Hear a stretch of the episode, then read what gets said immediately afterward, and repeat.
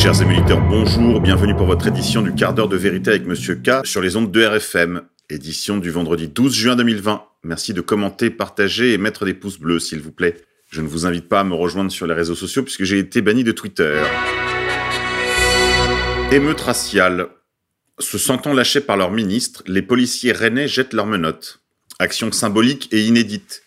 Se sentant trahis par les récents propos de leur ministre de tutelle Christophe Castaner, une cinquantaine de policiers ont jeté, jeudi 11 juin au soir, leurs menottes au sol devant le commissariat de Rennes.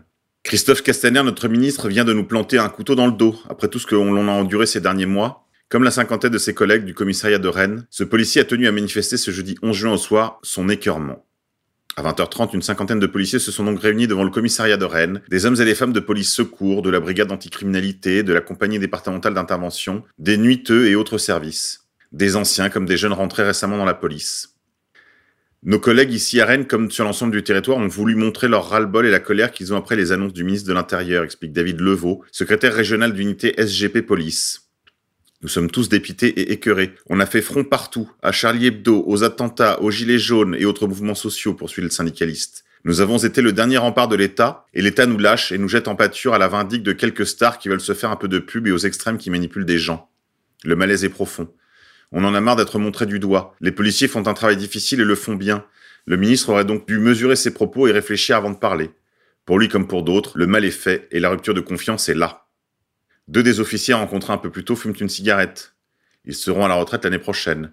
Je n'aurais pas imaginé être aussi content de partir, soupire l'un d'eux. Via Ouest France. Politique française. Selon Malika Le Pen, Marion Maréchal est tombée dans un double piège. La présidente du Rassemblement national n'a pas vraiment apprécié la sortie de sa nièce. Dans une vidéo publiée sur Facebook mercredi 10 juin, Marion Maréchal s'est exprimée sur les affaires George Floyd et Adama Traoré, en estimant que les manifestations de soutien relevaient de la repentance pour les personnes blanches qui y prenaient part. Je n'ai pas à m'excuser en tant que blanche et en tant que française.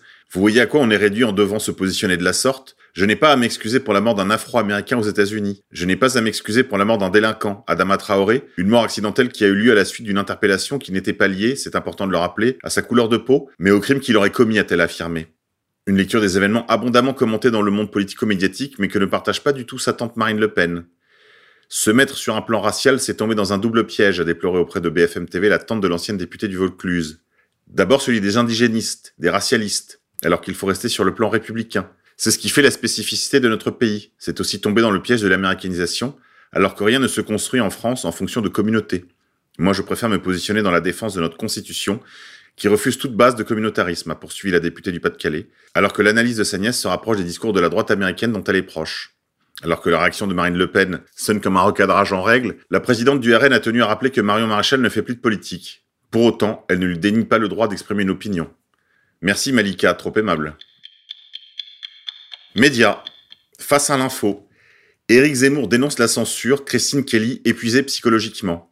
Attaquée brutalement sur les réseaux sociaux depuis qu'elle anime une émission aux côtés d'Éric Zemmour, Christine Kelly, chef d'orchestre de Face à l'info, a publiquement fait part de sa lassitude sur les réseaux sociaux. Peu de temps après la fin de l'émission, Christine Kelly s'est fendue d'un tweet énigmatique. Je suis épuisée, psychologiquement. Dans la foulée, elle a relevé un message d'un internaute indiquant être une vendue, ça fatigue. La journaliste va-t-elle remettre en cause son avenir au sein de l'émission, reconduite pour une deuxième saison? Allez les copains, on relâche pas la pression. On reste courtois, poli. Il y a bon les boubous d'intérieur, hein. Dissidence. Je voulais vous signaler une excellente émission, la sixième édition de Front Musical sur les ondes de RFM, intitulée Les débuts de la musique alternative italienne. Comment les années de plomb ont aussi ouvert un front musical. À partir des années 60, les militants nationalistes italiens ont développé un courant musical original. Prolifique, particulier à la péninsule et étroitement lié à son histoire politique, il ne renie pas les années du fascisme tout en s'en distinguant musicalement. Les rares documents de présentation en français étant rédigés par des adversaires, Silvestric a fait appel à un militant de souche italienne pour en avoir une vue de l'intérieur, Mario.